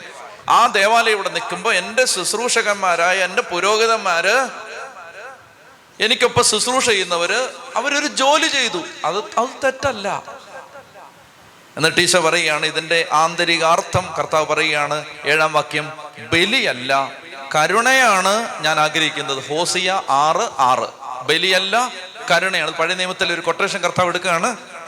ഹോസിയ ആറ് ആറ് ബലിയല്ല കരുണയാണ് ഞാൻ ആഗ്രഹിക്കുന്നത് എന്നതിന്റെ അർത്ഥം നിങ്ങൾ മനസ്സിലാക്കിയിരുന്നെങ്കിൽ നിങ്ങൾ നിരപരാധികളെ കുറ്റം വിധിക്കുകയില്ലായിരുന്നു. എന്തെന്നാൽ മനുഷ്യപുത്രൻ സാപത്തിന്റെയും കർത്താവാണ്. ഒത്തിരി മനസ്സിലായില്ലെങ്കിൽ സാരമില്ല. കുറച്ച് പിടി കിട്ടിയോ? കുറച്ചൊക്കെ പിടി കിട്ടിയോ? അതായത് നിയമം ശ്രദ്ധിക്കുക. ഇതിന്റെ അർത്ഥം ഇത്രയേ ഉള്ളൂ. എന്തിനാണ് നിയമങ്ങൾ? എന്തിനാണ് നിയമങ്ങൾ? നിയമങ്ങൾ മനുഷ്യന്റെ നന്മയ്ക്ക് വേണ്ടിയാണ്. അപ്പൊ അതുകൊണ്ട് നിയമങ്ങൾ മനുഷ്യനോട് കരുണ കാണിക്കാൻ വേണ്ടിയാണ്. മനുഷ്യനെ സഹായിക്കാൻ വേണ്ടിയാണ്. അല്ലാതെ മനുഷ്യനെ കൊല്ലാൻ വേണ്ടിയിട്ടല്ല. നിയമങ്ങൾ മനുഷ്യനെ ഞെരുക്കാൻ വേണ്ടിയിട്ടല്ല. ഇപ്പൊ ഇവിടെ ഒരു നിയമമുണ്ട്. എന്താണ്? വിശുദ്ധ കുർബാന സ്വീകരിക്കാൻ നിങ്ങൾ ലൈനായിട്ട് വരണം. ഇവിടെ ഒരു നിയമമുണ്ട്. കേട്ടോ? ഇന്ന് പുതുതായിട്ട് വന്നവർക്ക് അത് അറിഞ്ഞോണം. ശരിയാക്കി കളയെല്ലാത്തിനെ അതായത് ഈ ഇവിടെ ഇങ്ങനെ വരി വരിയായിട്ട് വരണം. അപ്പോൾ ഒരാൾ എന്ത് ചെയ്യുന്നു? വരിയായിട്ട് വരാതെ അതിലേ കയറി അതിലേ പോയി അങ്ങ് പോയി കഞ്ഞിപ്പരയിലും പോയി എല്ലായിടത്തുനിന്നും പോയി അതിലെ ഇതിലേ കണ്ട് കയറി വരികയെന്ന് വെച്ചാൽ ഒരാൾ നിയമം അങ്ങ് തെറ്റിച്ചു. ഇത് ഇതിലേ കയറി വരികയാണ് ഇതിലേ വരേണ്ടത് നിയമം എന്താണ്? അപ്പൊ ഞാൻ പറയാണ് ചേട്ടാ. ചേട്ടാ? എതിലെയാണ് കുർബാന സ്വീകരിക്കാൻ ചേട്ടൻ എതിലേ വരേണ്ടത്? അപ്പൊ ചേട്ടൻ പറഞ്ഞു ഇതിലേ. ചേട്ടൻ ഇതിലേ വന്നേ. ഇതിലേ പോയി അതിലേ പോയി അവിടെ പോയി അവിടെ പോയി ഇതിലേ വന്ന്. ആഹാ. പിടിച്ചിട്ട് ഇങ്ങോട്ട് പിടിച്ച് നിലത്ത് മുഖം പിടിച്ച് നാല് ഒരേ വരച്ച് തലയ്ക്കൊരു അടിയും കൊടുത്ത് മേലാൽ നിയമം തെറ്റിക്കരുത്. അങ്ങനെ ചെയ്യാൻ പാടുണ്ടോ? ഇല്ല. നിയമം എന്തിനു വേണ്ടിയിട്ടാണ്? നിയമം മനുഷ്യനെ സഹായിക്കാൻ വേണ്ടിയിട്ടാണ്. നിയമം മനുഷ്യനെ സഹായിക്കാൻ വേണ്ടി. അപ്പൊ ഒരുപാടങ്ങ് നിയമത്തെ പിടിക്കരുത്. ഞാൻ എന്താണ് ആഗ്രഹിക്കുന്നത്? കരുണയാണ് ആഗ്രഹിക്കുന്നത്. ചതി പറഞ്ഞേ ഹാലേ ലുയാ ചതി പറഞ്ഞേ ഹാലേ ലുയാ ഹാലേ ലുയാ നിങ്ങൾക്ക് ഞാൻ ഞങ്ങൾ രാമചന്ദ്രനെ കുറിച്ച് പറഞ്ഞിട്ടുണ്ട്. രാമചന്ദ്രൻ. കേട്ടിട്ടുണ്ടാവും? രാമചന്ദ്രൻ. രാമചന്ദ്രൻ ഇന്നലെ ഞങ്ങൾക്ക് പത്തനംതിട്ടയ്ക്ക് അടുത്തൊരു കൺവെൻഷൻ ഉണ്ടായിരുന്നു. രാമചന്ദ്രൻ അവിടെ വന്നിട്ടുണ്ട്. ഇടയ്ക്കിടയ്ക്ക് ഇരുന്ന് രാമേന്ദ്രൻ എന്ന് പറഞ്ഞാൽ കണ്ണ് കാണാത്ത ഒരാളാണ്. അലഞ്ഞു നടക്കുന്ന ഒരു മനുഷ്യൻ അന്ധനാണ് പാവപ്പെട്ടവനാണ്. അപ്പൊ രാമേന്ദ്രൻ ഇന്നലെ ഞാനിങ്ങനെ വചനം പറയുമ്പോൾ രാമേന്ദ്രൻ കമന്റ് പറയും. ഉറക്കെ പറയും. അപ്പൊ ഞാൻ പറഞ്ഞു നമ്മൾ പിതാവിനോട് പ്രാർത്ഥിക്കണം അപ്പാന്ന് വിളിക്കണം. അപ്പൊ രാമേന്ദ്രൻ അപ്പൊ യേശുവിനോടോ? ഇങ്ങനെ പറയും. ഞാൻ പറയും രാമേന്ദ്രൻ മിണ്ടരുത്.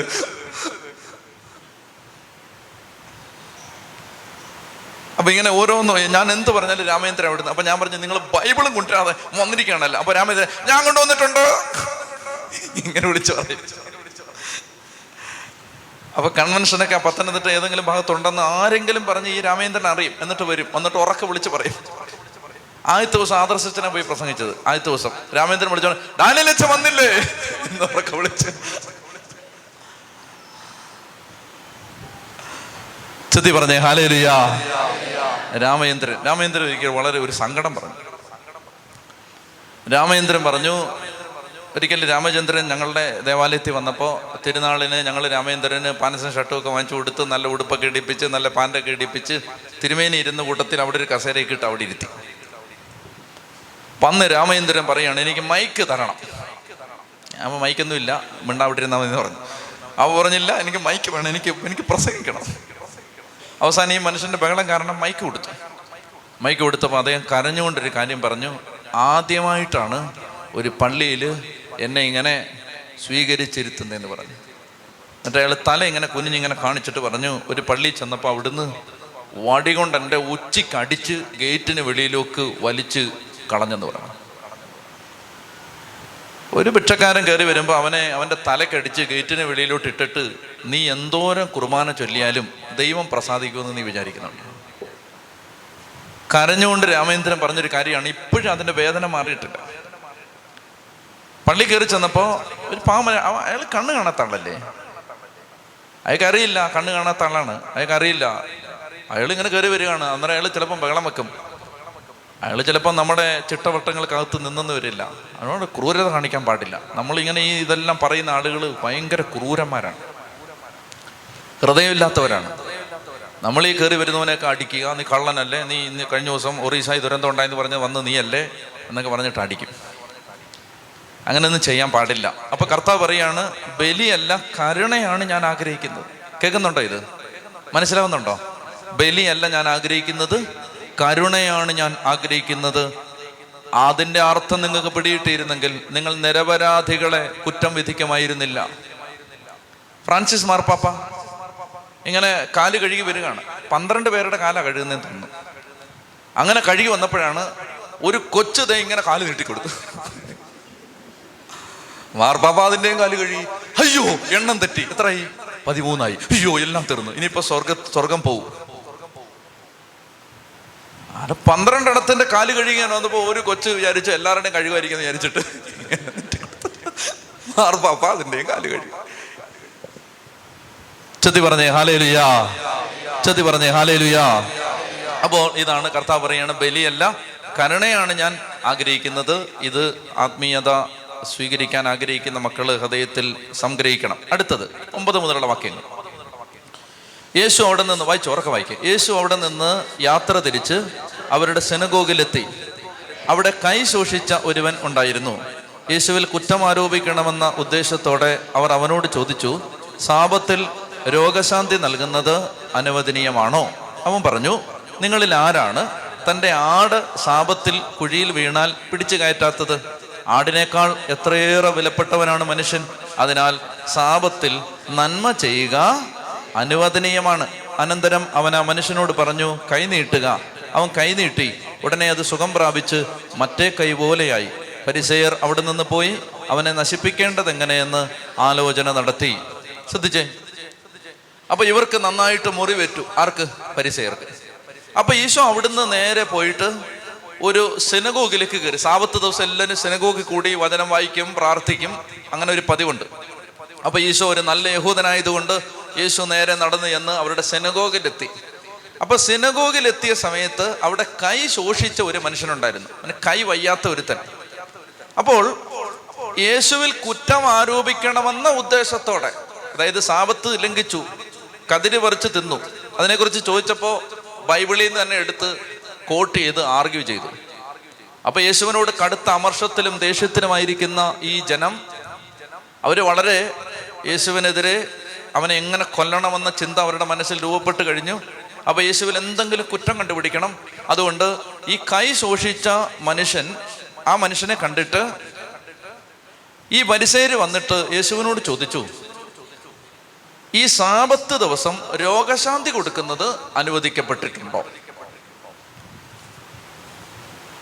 അപ്പോൾ ഈശോ അവരോട് അടുത്ത ആർഗ്യുമെന്റ് നിങ്ങളുടെ ഒരു കാളയോ കഴുതയോ കുഴി വീണെന്ന് വിചാരിക്കുക. സാപത്ത് ദിവസമാണ്. നിങ്ങൾ അതിനെ പിടിച്ചു കയറ്റുമോ അവർ പറഞ്ഞ് പിടിച്ചു കയറ്റും അങ്ങനെ നിങ്ങളുടെ കാളയോ കഴുതയോ കുഴി വീണാൽ പിടിച്ചു കയറ്റിയാൽ ആടിനേക്കാൾ ഒരു ആട് കുഴി വീണാൽ അതിനെ പിടിച്ചു കയറ്റിയാൽ ആടിനേക്കാൾ എത്ര വിലപ്പെട്ടവനാണ് മനുഷ്യൻ? അതിനാൽ സാപത്തിൽ നന്മ ചെയ്യുന്നത് അനുവദനീയമാണ്. ഇതൊന്ന് ശ്രദ്ധിച്ചേ.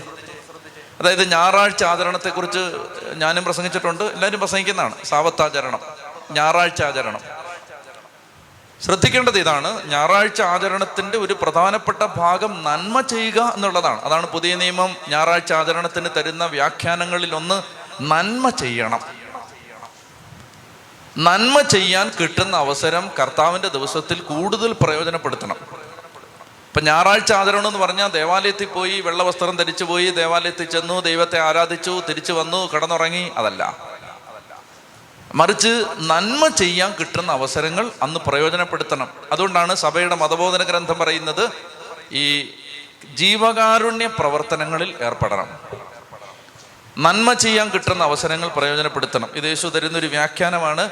സാപത്ത് ദിവസം നന്മ ചെയ്യുന്നത് അനുവദനീയമാണ്. അനന്തരം അവൻ കൈനീട്ടി ഉടനെ അത് സുഖം അനന്തരം അവൻ ആ മനുഷ്യനോട് പറഞ്ഞു കൈ നീട്ടുക. ഉടനെ അവൻ കൈ നീട്ടി. ഉടനെ അത് സുഖം പ്രാപിച്ചു. മറ്റേ കൈ പോലെയായി.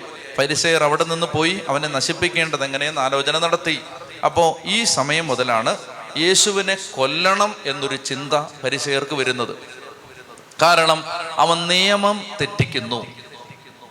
നിയമം തെറ്റിക്കാൻ മറ്റുള്ളവരെ ആഹ്വാനം ചെയ്യുന്നു. ശിഷ്യന്മാർക്ക് ദുർമാതൃക കൊടുക്കുന്നു. നിയമം തെറ്റിക്കാൻ അവരോട് ആവശ്യപ്പെടുന്നു. ഒന്ന് എഴുന്നേറ്റേ. ഇനിയും മനസ്സിലാക്കാൻ ബുദ്ധിമുട്ടുള്ള മറ്റൊരു ഭാഗമാണിത്. ഒത്തിരി പേർക്ക് സംശയം വരുന്ന അനേകം കാര്യങ്ങൾ ഇനി ഇതിനകത്തുണ്ട്. ഇനിയും വരാൻ പോവാണ്. വലിയ ഗഹനമായ കാര്യങ്ങളൊന്നുമല്ല പക്ഷേ ഒത്തിരി പേർക്ക് സംശയം വരാം. എന്താണ് ഇതിന്റെയൊക്കെ അർത്ഥം? അപ്പോൾ അതുകൊണ്ട് അതൊക്കെ മനസ്സിലാക്കാൻ പരിശുദ്ധാത്മാവ് സഹായിക്കാൻ വേണ്ടി കർത്താവെ ജ്ഞാനം തരണമേ എന്ന് പ്രാർത്ഥിക്കും ജ്ഞാനം തരണമേ എന്ന് പ്രാർത്ഥിക്കും ജ്ഞാനം ബൈബിളിലെ വാക്യങ്ങളുടെ അർത്ഥം ശരിയായ വിധത്തിൽ മനസ്സിലാക്കാൻ ജ്ഞാനം തരണമേ എന്ന് പ്രാർത്ഥിക്കും കണ്ണടച്ച് കരങ്ങൾ ഉയർത്തി ശക്തിയോടൊന്ന് സ്തുതിച്ച് ഹലലുയ ഹലലുയ ഹലലുയ ഹലലുയ ഹലലുയ ഹലലുയ ഹലലുയ ഹലലുയ ഹലലുയ ഹലലുയ ഹലലുയ ഹലലുയ ഹലലുയ ഈശോയെ പരിശുദ്ധാത്മാവിനെ അയക്കണമേ എല്ലാ ഹൃദയങ്ങളെയും ജ്വലിപ്പിക്കണമേ ആത്മാവെ വചനത്തിന്റെ അർത്ഥം വഹിക്കാൻ അവിടുത്തെ ശക്തി ആത്മാവ് ഞങ്ങളുടെ മേൽ വന്ന് നിറയണമേ എല്ലാ മക്കളെയും അവിടുന്ന് കൃപയിലും അഭിഷേകത്തിലും ജ്വലിപ്പിക്കണമേ ഹാലലുയ ഹാലലുയ ഹാലലുയ ഹാലലുയ ഹാലലുയ ഹാലലുയ ഹാലലുയ യേശുവെ നന്ദി നന്ദി നന്ദി. അതിനെ തുറന്ന് ഹല്ലേലുയ. ഉച്ചത്തിൽ ഹല്ലേലുയ. വേഗം വരുന്നേ അപ്പൊ ഇനിയുള്ളത് ഉച്ചത്തിൽ വായിക്കണം കേട്ടോ. ബൈബിൾ വായിക്കുമ്പോൾ ഉറക്കം വായിക്കണം. വായിക്കുമ്പോൾ എന്നെ നോക്കിയേ. ബൈബിൾ വായിക്കുമ്പോൾ നമ്മുടെ ഏതൊക്കെ ഇന്ദ്രിയങ്ങൾ ബൈബിൾ വായനയിൽ നമ്മൾ ഉപയോഗിക്കുന്നുണ്ട്? ഇന്ദ്രിയങ്ങൾ ഏതൊക്കെയാണ്? കണ്ണ്. കണ്ണുകൊണ്ട് ഇത് നമ്മൾ കാണുകല്ലേ? കണ്ണുകൊണ്ട് കാണുകയാണ്. കാണുന്നുണ്ടോ? അപ്പൊ ഇങ്ങനെ കണ്ണുകൊണ്ട് കണ്ടു എന്നിട്ട് നാവ് കൊണ്ട് വായിച്ചു. അപ്പൊ കണ്ണ് നാവ്. വായിച്ചപ്പോ നമ്മൾ തന്നെ കേട്ടു. അപ്പൊ കണ്ണ് നാവ് ചെവി കാത്. ഇനി വിരലുണ്ടോ? ഉണ്ട് ബൈബിളിൽ ഇങ്ങനെ തൊട്ടാൽ സ്പർശിച്ചു. അപ്പോ മിനിമം നാല് ഇന്ദ്രിയങ്ങൾ ഇനി അഞ്ചാമത്തെ ഏതാണ് ഏ? നക്കരുത് ബൈബിളിൽ ടേസ്റ്റ് ഏതാണ്? ടേസ്റ്റ് ടേസ്റ്റ് ആണ്. ടേസ്റ്റ് അതാ അഞ്ചാമത്തെ അല്ലേ? ആണോ? സ്മെൽ ആ അതാണ് അല്ലേ? സ്മെല്ലാണ് മണപ്പിക്കരുത്. ആ ഓക്കെ സ്മെല്ലാണ് ഓക്കെ അതില്ല. ആ അതില്ല. ഇന്ദ്രിയങ്ങൾ നമുക്കിപ്പോൾ ശാരീരിക ഇന്ദ്രിയങ്ങളുടെ കാര്യം പറയാം. അപ്പം എന്തൊക്കെയുണ്ട്? കണ്ണുണ്ട് ആ നാവ്. ആ നാവ് ഉണ്ടല്ലേ ആ നാവുണ്ട്. നാവ് കൊണ്ട് വായിക്കുകയാണ്. ആ പിന്നെ? ചെവി കൊണ്ട് കേട്ടു. പിന്നെ? ആ വിരലും കൊണ്ട് തൊട്ടു. പിന്നെ? മണത്തോ? മണക്കരുത്. മണക്കരുത്. പൊടിയാണ്. ആസ്മ വരും. പിന്നെന്താണ്? പിന്നെ ഇത് ചിന്തിക്കല്ലേ? അപ്പോൾ നമ്മുടെ മനസ്സ് അപ്പൊ ശരീരത്തിന്റെ ഇന്ദ്രിയങ്ങൾ മനസ്സ് ചിന്ത ഓർമ്മ ഭാവന ബുദ്ധി ആലോചന ഇവയുടെ മേലെല്ലാം ഈ വചനം കയറുകയാണ്. പിന്നെ അവിടുന്ന് ആത്മാവിലേക്കും കയറും. അതുകൊണ്ട് ഉറക്ക വായിക്കണം. ഉച്ചത്തി വായിച്ചുകൊണ്ടിരിക്കുമ്പോൾ തന്നെ അതിന്റെ ആ വൈബ്രേഷൻ നമ്മളിലേക്ക് കിട്ടും. ഉറക്ക വായിക്കണം ഉറക്ക വായിച്ചുകൊണ്ടിരിക്കണം. അപ്പൊ തന്നെ കർത്താവ് ഇടപെടും. ഉറക്കെ പറഞ്ഞേ ഹാലേ ലുയാ ആ ഇനി ഉറക്കെ വായിച്ചേ. ഇത് മനസ്സിലാക്കിയ യേശു ആ ആ ആ ആ. ഏത് മനസ്സിലാക്കിയ? ഏതാ മനസ്സിലാക്കിയേ? പരിസയർ അവിടെ നിന്ന് പോയി അവനെ നശിപ്പിക്കേണ്ടത് എങ്ങനെയെന്ന് അപ്പൊ കർത്താവ് ഇത് മനസ്സിലാക്കി. മനസ്സിലാക്കിയിട്ട് അവിടെ നിന്ന് പിൻവാങ്ങി. ശ്രദ്ധിച്ചേ? ഇങ്ങോട്ട് നോക്കിയേ. അതായത് ഒരു അപകടം ഉണ്ടെന്ന് കണ്ടാൽ കർത്താവ് വിവേകത്തോടാണ് പെരുമാറിയത്. അപകടം ഉണ്ടെന്ന് പറഞ്ഞ് ഇനി എന്നാ നെഞ്ചും വിരിച്ച് അങ്ങോട്ട് പൊക്കളയാന്ന് കർത്താവ് ചിന്തിച്ചിട്ടില്ല. കർത്താവ് അങ്ങനെ ഒരൊറ്റ സന്ദർഭത്തിൽ ചെയ്തിട്ടുള്ളൂ. അത് ഞാൻ ഹാസാഴ്ചയുടെ ധ്യാനത്തിന് ഹോളി വീക്കിന്റെ ധ്യാനത്തിന് പറയാം. ഒരൊറ്റ സന്ദർഭത്തിൽ കർത്താവ് ബോധപൂർവം അപകടത്തിലേക്ക് എടുത്തു ചാടിയിട്ടുള്ളൂ. ഒറ്റ തവണ. ബാക്കി എല്ലാ സന്ദർഭങ്ങളിലും കർത്താവ് അവിടുന്ന് സ്കൂട്ട് കൊല്ലാനായിട്ട് കൊണ്ടുവന്ന് നിർത്തും. നസറത്തിലെ ഒരു മലനിരയിൽ അവിടുന്ന് കർത്താവ് ഒരൊറ്റ പോക്കാണ്.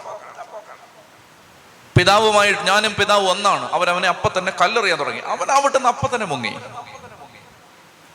പരിസയർ അവനെ കൊല്ലുമെന്ന് ആലോചന നടത്തി മത്തായി പന്ത്രണ്ടിൽ. അപ്പൊ തന്നെ കർത്താവ് അവിടുന്ന് പോയി. അതുകൊണ്ട് അപകടം ഉണ്ടെങ്കിൽ അപകടത്തിനകത്തേക്ക് ഓടി കയറുന്നത് ധൈര്യമൊന്നുമല്ല. കർത്താവ് എന്താ പറഞ്ഞ? പ്രാവിനെ പോലെ നിഷ്കളങ്കരും സർപ്പത്തെ പോലെ വിവേകികളുമായിരിക്കണം. വിവേകം വേണം വിവേകം. അല്ലാതെ വിവേകമില്ലാതെ പെരുമാറരുത്. അത് ധൈര്യക്കുറവല്ല വിവേകം വേണം. ചില കാര്യങ്ങൾ ചില സന്ദർഭങ്ങളിൽ വിവേകത്തോടെ പറയണം പെരുമാറണം. അതാണ് കർത്താവിന്റെ ഒരു പ്രവൃത്തി. ഉദാഹരണത്തിന് ഈശോ കള്ളം പറഞ്ഞിട്ടുണ്ടോ? തെറ്റിദ്ധരിക്കുകയും ചെയ്യരുത്. ഇനി അതിന്റെ പേര് കള്ളം പറയുകയും ചെയ്യരുത്. ഈശോ നുണ പറഞ്ഞിട്ടുണ്ടോ? ഒരു തവണ പറഞ്ഞിട്ടുണ്ട്. ഒരു തവണ പറഞ്ഞിട്ടുണ്ട്. ഞാൻ പറയട്ടെ? യോഹന്നാന്റെ സുവിശേഷത്തിൽ ഏഴാം അധ്യായത്തിൽ വായിക്കണ്ട കേട്ടാ മതി. സത്യമാണ്. യോഹന്നാന്റെ സുവിശേഷം ഏഴാം അധ്യായത്തിൽ തിരുനാളിന് പോന്നുണ്ടോന്ന് യേശുവിന്റെ സഹോദരന്മാർ യേശുവിനോട് ചോദിച്ചു. യേശു പറഞ്ഞു ഞാൻ പോകുന്നില്ലെന്നോ. എന്നിട്ട് അവരറിയാതെ യേശു രഹസ്യമായിട്ട് പോയി. മനസ്സിലാവുന്നുണ്ടോ? അതായത് ആ സമയത്ത് യേശു ജെറുസലേമിൽ ഉണ്ടെന്ന് നേരത്തെ അവരറിഞ്ഞാൽ യേശുവിനെ ചതിയിൽ പിടിക്കാനായിട്ട് ആലോചിക്കും. അതുകൊണ്ട് യേശു വളരെ വേഗത്തിൽ ആരുടെ കണ്ണിപ്പെടാതെ അവിടെ ചെന്നിട്ട് പെട്ടെന്ന് പ്രത്യക്ഷപ്പെട്ട് ഒരു കാര്യം പറഞ്ഞിട്ട് അപ്പൊ തന്നെ പോയി. അപ്പൊ യുവമാരോട് പറഞ്ഞ പറഞ്ഞെന്ന് വിചാരിച്ചോ? യുവമാരോട് പറഞ്ഞെന്ന് വിചാരിച്ചോ? തിരുനാളിൽ വരുന്നുണ്ടോ? പിന്നെ? അപ്പൊ ഇവർ പറയും എടേ വരുന്നുണ്ടടേ? മനസ്സിലായോ? അങ്ങനെ പറയും. പറഞ്ഞാൽ അവിടെ അവനെ പിടിക്കാൻ നിൽക്കുന്നവര് അപ്പൊ പിടിക്കും. അപ്പൊ ഈ യേശുവിന്റെ സഹോദരന്മാര് സഹോദരന്മാരെ കുറിച്ച് ഞാൻ കുറച്ച് കഴിഞ്ഞിട്ട് പറയാം. യേശുവിന്റെ സഹോദരന്മാര് പറഞ്ഞു പോന്നുണ്ടോ? ചോദിച്ചു. പോന്നോ? എവിടെ? തിരുനാളിന്? ഭയങ്കര സാധനമായിരുന്നു ഈശോ. തിരുനാളിൽ വന്നുണ്ടോ അല്ല കേൾക്കാത്ത പോലെ അങ്ങ് പോയി. അപ്പൊ അവർ പറഞ്ഞു ഓ ഇവൻ വരുന്നില്ല കേട്ടോ നമുക്ക് പോവാം. എന്നിട്ട് അവരറിയാതെ യേശു പോയി. ഞാൻ പറഞ്ഞു വരുന്നത് ചില സന്ദർഭങ്ങളിൽ വിവേകം ഉപയോഗിക്കണം. എന്റെ ചേച്ചിമാരെ എനിക്കിത് പറയുമ്പോൾ പേടിയുണ്ട്. നാളെ മുതൽ നിങ്ങൾ സകല കള്ളത്തരത്തിനും ഈ വചനം കൂട്ടിയരുത് വിവേകത്തോടുകൂടി ഞാൻ പതിനായിരം രൂപ പാത്ത് വെച്ചതാണ്. എന്ന് പറയരുത് കണ്ടല്ലോ ഞാൻ പറഞ്ഞത് അതിനെ ശരി ഇതൊക്കെ പറഞ്ഞുകൂടാത്തതാണ്. നിങ്ങളെയൊക്കെ ഇതൊക്കെ പഠിപ്പിച്ചാൽ കുഴപ്പമാവും ഇനി സകല കൊള്ളരുതായ്മയ്ക്കും പറയും കർത്താവ് കള്ളം പറഞ്ഞിട്ടുണ്ടല്ലോ. നിന്നെയൊക്കെ പിശാജ് ശരിയാക്കി കളയും ആ കൂട്ടത്തിൽ ഒരു സാധനം കൂടെ പറയാം. അല്ലെങ്കിൽ ദൈവമേ ഇതെല്ലാം ഇതിന്റെ മുഴുവൻ പാപവും എന്റെ മേൽ വരും. അതായത് കേട്ടോ? നൂറ്റി ഒന്നാം സങ്കീർത്തനം. ഏഴാം വാക്യം. നൂറ്റി ഒന്നാം സങ്കീർത്തനം ഏഴാം വാക്യം. വഞ്ചന ചെയ്യുന്ന ഒരുവനും എന്റെ ഭവനത്തിൽ വസിക്കില്ല. നുണ പറയുന്ന ഒരുവനും എന്റെ സന്നിധിയിൽ തുടരാനാവില്ല. നുണ പറയുന്ന ഒരുവനും എന്റെ സന്നിധിയിൽ ആ ആ ആ ഓക്കെ. ഇപ്പൊ എല്ലാം ക്ലിയർ ആയില്ലേ? കള്ളം പറഞ്ഞാൽ നിന്റെ ഇടപാട് തീരും. ചെത്തി പറഞ്ഞേ ഹാലേ ലുയാ ഹാലേ ലുയാ അപ്പൊ യേശു എന്ത് ചെയ്തു? അവിടുന്ന് വളരെ തന്ത്രപൂർവം മാറിക്കളഞ്ഞു. വായിച്ചോ? ഇത് മനസ്സിലാക്കി യേശു അവിടെ നിന്ന് പിൻവാങ്ങി. അനേകം പേർ അവനെ അനുഗമിച്ചു. അവരെ എല്ലാം അവൻ സുഖപ്പെടുത്തി. തന്നെ പരസ്യപ്പെടുത്തരുതെന്ന് അവൻ അവരോട് കൽപ്പിച്ചു. ഇത് യേശയ്യ പ്രവാചകൻ വഴി അരുളി ചെയ്യപ്പെട്ടത് പൂർത്തിയാകുന്നതിന് വേണ്ടിയാണ്. ഇതാ ഞാൻ തെരഞ്ഞെടുത്ത എന്റെ ദാസൻ. എന്റെ ആത്മാവ് പ്രസാദിച്ച എന്റെ പ്രിയപ്പെട്ടവൻ. ഞാൻ അവന്റെ മേൽ എന്റെ ആത്മാവിനെ അയക്കും. അവൻ വിജാതീയരെ ന്യായവിധി അറിയിക്കും. അവൻ തർക്കിക്കുകയോ ബഹളം കൂട്ടുകയോ ഇല്ല. തെരുവീഥികളിൽ അവന്റെ ശബ്ദം ആരും കേൾക്കുകയില്ല. നീതിയെ വിജയത്തിലെത്തിക്കുന്നത് വരെ അവൻ ചതഞ്ഞ ഞാങ്ങണ ഒടിക്കില്ല പുകഞ്ഞ തിരി കെടുത്തില്ല. അവന്റെ നാമത്തിൽ വിജാതീയർ പ്രത്യാശ വെക്കും. ഇത് യേശയ്യ യേശുവിനെ കുറിച്ച് പ്രവചിക്കുന്നതാണ്. എടുക്കാം. യേശയ്യ യേശയ്യ പ്രവചനം നാൽപ്പത്തി രണ്ടാം അധ്യായം എടുത്തേ. യേശയ്യ പ്രവചനം നാൽപ്പത്തി രണ്ടാം അധ്യായത്തിൽ വായിക്ക് പതിനെട്ട് മുതൽ. യേശയ്യ നാൽപ്പത്തിരണ്ട് പതിനെട്ട് മുതൽ ഉച്ചത്തി വായിക്കേ. ബധിരരെ കേൾക്കുവിൻ അന്ധരെ നോക്കിക്കാണുവിൻ എന്റെ ദാസനല്ലാതെ ആരുണ്ട് കുരുടനായി? ഞാൻ അയക്കുന്ന ദൂതനെ പോലെ ബധിരൻ ആരുണ്ട്? എന്റെ വിശ്വസ്തനെ പോലെ കർത്താവിന്റെ ദാസനെ പോലെ കുരുടനായി ആരുണ്ട്? അവൻ കണ്ടിട്ടും കാണുന്നില്ല കേട്ടിട്ടും കേൾക്കുന്നില്ല. കർത്താവ് തന്റെ നീതിയെ പ്രതി നിയമത്തെ ഉത്കൃഷ്ടമാക്കാനും മഹത്വപ്പെടുത്താനും പ്രീതി കാണിച്ചു. ഇനി യേശയ്യ നാൽപ്പത്തിരണ്ട് ഒന്ന് മുതൽ വായിച്ചേ. യേശയ്യ നാൽപ്പത്തിരണ്ട് ഒന്ന് മുതൽ. ഇതാ ഞാൻ താങ്ങുന്ന എന്റെ ദാസൻ ഞാൻ തിരഞ്ഞെടുത്ത എന്റെ പ്രീതിപാത്രം ഞാൻ എന്റെ ആത്മാവിനെ അവന് നൽകി. അവൻ ജനതകൾക്ക് നീതി പ്രദാനം ചെയ്യും. അവൻ വിലപിക്കുകയോ സ്വരമുയർത്തുകയോ ഇല്ല. തെരുവീതിയിൽ ആ സ്വരം കേൾക്കുകയില്ല. ചതഞ്ഞ ഞാങ്ങണ അവൻ മുറിക്കില്ല. മങ്ങിയ തിരി കെടുത്തില്ല. അവൻ വിശ്വസ്തയോടെ നീതി പുലർത്തും. ശ്രദ്ധിക്കുക. ഇത് മനസ്സിലാക്കാൻ അല്പം ബുദ്ധിമുട്ടുണ്ട്. എങ്കിലും ശ്രദ്ധിക്കുക. അതായത് പരിസയർ തന്നെ കൊല്ലാൻ ആലോചിക്കുന്നു എന്ന് മനസ്സിലാക്കിയപ്പോൾ യേശു അവിടെ നിന്ന് വിജാതീയരുടെ സ്ഥലത്തേക്ക് പോയി. യഹൂദന്മാരില്ലാത്ത സ്ഥലത്തേക്ക് പോയി. തന്നെ കൊല്ലുമെന്ന് മനസ്സിലാക്കിയപ്പോൾ അവൻ വിജാതീയരുടെ സ്ഥലത്തേക്ക് പോയി. അപ്പൊ മത്തായി ശ്ലിക എഴുതുകയാണ് ഇത് യേശയ്യ പ്രവചിച്ചത് പൂർത്തിയാകാൻ വേണ്ടിയിട്ടാണ്. യേശയ്യ എന്താ പ്രവചിച്ചത് നമ്മൾ വായിച്ചല്ലോ? തെരുവീഥികളിൽ അവന്റെ ശബ്ദം ആരും കേൾക്കില്ല. എന്റെ ദാസം ബഹളം കൂട്ടുകയോ മുറ വിളിക്കുകയില്ല എന്ന് പറഞ്ഞാൽ ചില സന്ദർഭങ്ങളിൽ എന്റെ ദാസൻ മിണ്ടാതിരിക്കും. എന്റെ ദാസൻ വലിയ ബഹളത്തിനൊന്നും പോവില്ല. ചില സന്ദർഭങ്ങളിൽ എന്റെ ദാസൻ മൗനം പാലിക്കും. പരിസേര് തന്നെ കൊല്ലാൻ നോക്കുന്നു എന്ന് ആലോചിച്ച സമയത്ത് കർത്താവ് വലിയ ബഹളം വെക്കാതെ അവിടുന്ന് പതുക്കെ അങ്ങ് പോയി. മത്തായി ശ്രീക പറയാണ് ഇതിനെക്കുറിച്ചാണ് ഏശയ്യ പ്രവചിച്ചത്. ഏശയ്യ പ്രവചിച്ചു എന്റെ ദാസൻ ബഹളം കൂട്ടുകയോ തർക്കിക്കുകയില്ല. ആരടാ എന്നെ കൊല്ലാൻ നോക്കിയത്? എന്ന് പറഞ്ഞിട്ട് തർക്കിക്കില്ല. ചുണയുണ്ടെങ്കിൽ വാടാ എന്ന് പറഞ്ഞിട്ട് ഇറങ്ങിച്ചെല്ലില്ല അവൻ മിണ്ടാതെ അങ്ങ് പോവും. കൊല്ലാൻ സാധ്യതയുണ്ടെന്ന് മനസ്സിലായപ്പോൾ അവിടുന്ന് രഹസ്യത്തിൽ രക്ഷപ്പെട്ടു. ഇതിനെക്കുറിച്ച് ഏശയ്യ പ്രവചിച്ചു എന്റെ ദാസൻ തർക്കിക്കുകയോ വെള്ളം കൂട്ടുകയില്ല. അവന്റെ പ്രത്യേകത അവൻ കണ്ടിട്ടും എസ് ഐ നാൽപ്പത്തിരണ്ടിന്റെ ആദ്യം വായിച്ച ഭാഗം ഓർക്കണം അവൻ കണ്ടിട്ടും കാണുന്നില്ല കേട്ടിട്ടും കേൾക്കുന്നില്ല. എന്താ കണ്ടിട്ടും കാണുന്നില്ല കേട്ടിട്ടും കേൾക്കുന്നില്ല എന്ന് പറഞ്ഞ എന്താ? അതായത് നിങ്ങൾ ഇപ്പൊ ഉദാഹരണത്തിന് ഒരാൾ ഇവിടെ നിന്നിട്ട് പറയുകയാണ് നിർത്തടാ നിന്റെ പ്രസംഗം. ഇപ്പൊ ഞാൻ ഇത് കേട്ടു. കേട്ടിട്ട് ഞാൻ കേൾക്കാത്തത് പോലെ ഇത് തുടർന്നുകൊണ്ടിരുന്നു. അപ്പൊ ഞാൻ കേട്ടിട്ടും കേട്ടിട്ടില്ല. പിടികിട്ടിയോ? അപ്പൊ ഇവിടെ ഇരുന്ന് ഒരാൾ അവിടെ നിന്നിട്ട് ഇങ്ങനെ പറയാണ് നീ ഇറങ്ങി വാടാ നിന്നെ ശരിയാക്കി തരാം. എന്നോട് പറയാണ്. ഞാൻ അത് കണ്ടു. കണ്ടിട്ടും അത് കാണുന്നില്ല. കണ്ടിട്ടും കാണുന്നില്ല കേട്ടിട്ടും കേൾക്കുന്നില്ല. എന്തിനെ കുറിച്ചാണ് ഈ പറയുന്നതെന്ന് അറിയാമോ? അതായത് ശിഷ്യന്മാര് തെറ്റ് ചെയ്തില്ലേ? ഗോതമ്പ് ദിവസം അല്ല സോറി സാപത്ത് ദിവസം ഗോതമ്പ് പറിച്ചു തിന്ന് ഗോതമ്പ് ദിവസം. സാപത്ത് ദിവസം ഗോതമ്പ് പറിച്ചു തിന്നില്ലേ? ശിഷ്യന്മാര് സാപത്ത് ദിവസം ഗോതമ്പ് പറിച്ചു തിന്നു. ഗോതമ്പ് ദിവസം സാപത്ത് പറിച്ചു തിന്നു. അപ്പൊ സാപത്ത് ദിവസം ഗോതമ്പ് പറിച്ചു തിന്നു. ആര്? ശിഷ്യന്മാര്. ശിഷ്യന്മാര് കൈ കഴുകാതെ ഭക്ഷണം കഴിച്ചു. ശിഷ്യന്മാരെ. ഇതൊക്കെ പരിശേരി ചെന്നിട്ട് കാണിച്ചു കൊടുത്തു. ഈശോ അത് കണ്ടിട്ടും കാണുന്നില്ല. കേട്ടിട്ടും കേൾക്കുന്നില്ല. കുംഭസാരക്കൂട്ടിൽ നമ്മൾ ചെന്നിട്ട് പറഞ്ഞു കർത്താവെ ഞാൻ ഒരു കൊള്ളരുതായ്മ ചെയ്തു. കർത്താവ് അത് കേട്ടിട്ടും കേൾക്കുന്നില്ല. കർത്താവ് അത് കണ്ടിട്ടും കാണുന്നില്ല. ഇതാണ് യേശുവിന്റെ സ്വഭാവം. യേശയ്യ പ്രവചിച്ചു എന്റെ ദാസൻ എല്ലാം കാണുന്നുണ്ട് പക്ഷെ കാണാത്ത പോലെ അങ്ങ് നടക്കുകയാണ്. എന്റെ ദാസൻ എല്ലാം കേൾക്കുന്നുണ്ട് പക്ഷെ കേൾക്കാത്ത പോലെ അങ്ങ് നടക്കുകയാണ്. ചില വീട്ടിലൊക്കെ പ്രായമായ അപ്പച്ചനും അമ്മച്ചയൊക്കെ ആരുടെയെങ്കിലും ഔദാര്യത്തിനും ആശ്രയത്വത്തിലൊക്കെ കഴിയുന്നുണ്ടെങ്കിൽ മക്കളൊക്കെ കുത്തുവാക്ക് പറയും. നാശം. ചത്ത് കട്ടിലൊഴിയുന്നില്ലല്ലോ എന്ന് പറയും. അപ്പോൾ അപ്പച്ചനത് കേട്ടു. കേട്ടിട്ടും കേൾക്കാത്ത പോലെ. കണ്ടു. കണ്ടപ്പോൾ പറഞ്ഞു എന്താണ്? ആ എന്നിട്ട് കൊച്ചിന് ചിക്കൻ ബിരിയാണി വെച്ച് കൊടുത്തിട്ട് പറഞ്ഞു അങ്ങേർക്ക് ഇന്നലെ വൈകിട്ടത്തെ പഴങ്കഞ്ഞി എടുത്ത് കൊടുക്കാൻ പറഞ്ഞു. അപ്പൊ ഇത് ഇത് ഇത് കണ്ടു. കണ്ടിട്ടും കാണാത്ത പോലെ. കേട്ടിട്ടും കേൾക്കാത്ത പോലെ. പ്രിയപ്പെട്ടവരെ യേശുവിന്റെ സ്വഭാവത്തെക്കുറിച്ച് യേശയ്യ പ്രവചിച്ചത് അതാണ്. അവൻ തർക്കിക്കില്ല ബഹളം കൂട്ടില്ല കണ്ടിട്ടും കാണാത്ത പോലെ നടക്കും കേട്ടിട്ടും കേൾക്കാത്ത പോലെ നടക്കും. ഇനിയാണ് പ്രശ്നം.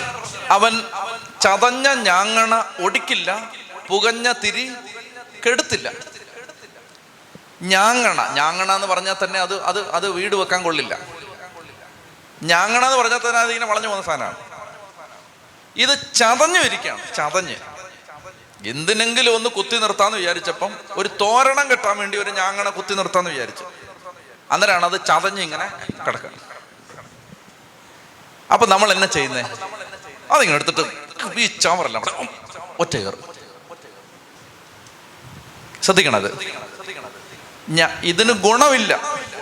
ഈ ഈ ഞാങ്ങണയ്ക്ക് ഗുണമേ ഇല്ല. ഗുണമില്ലാത്ത ഈ സാധനം എന്നാ എന്തെങ്കിലും ഒന്ന് ഗുണപ്പെടട്ടെന്ന് വിചാരിച്ചിട്ട് എന്നാ ഒരു തോരണം കെട്ടാന്ന് വിചാരിച്ച് ഇതിനെ അങ്ങോട്ട് കുത്തി. കുത്തിയപ്പോൾ ആണ്ടാ അത് ചതഞ്ഞതാണ്. അതിങ്ങനെ എനിക്ക് വയ്യെന്ന് പറഞ്ഞിട്ട് അങ്ങ് കിടക്കണം. അപ്പൊ സാധാരണഗതിയിൽ മനുഷ്യൻ ചെയ്യുന്നത് അതെടുത്ത് ഒരൊറ്റ എറ്. അല്ലെ അതിങ്ങനെ ചതച്ചു ഒറ്റ എറ്. ഈശോയെ കുറിച്ച് പറയുകയാണ് അവൻ ചതഞ്ഞ ഞാങ്ങണ ഒടിക്കില്ല. അത് ചതഞ്ഞ കിടക്കല്ലേ? ആ പിന്നെ ചെയ്യാനാ? അവിടെ കിടക്കട്ടെ. നമ്മൾ പറയില്ലേ പുകഞ്ഞ പുകഞ്ഞ കൊള്ളി ആ അതെന്താ? പുകഞ്ഞ കൊള്ളി പുറത്ത്. അതായത് പുകഞ്ഞോണ്ടിരിക്കുകയാണ് ഒറ്റ. പുകഞ്ഞ തിരി അവൻ കെടുത്തില്ല. ആ അത് പുകഞ്ഞിരിക്കുക ആ അവിടെ ഇരിക്കട്ടെ. പുകഞ്ഞിരിക്കട്ടെ. ഇപ്പൊ എന്നെ ചെയ്യാനാ? അവിടെ ഇരിക്കട്ടെ. എന്ന് പറഞ്ഞാൽ അവൻ മനുഷ്യന്റെ ബലഹീനതകളെ മനസ്സിലാക്കി. മനസ്സിലാവുന്നുണ്ടോ? നമ്മൾ പറയുന്ന കൊള്ളരുതാത്തതിനെ അങ്ങ് കളഞ്ഞേക്കാം.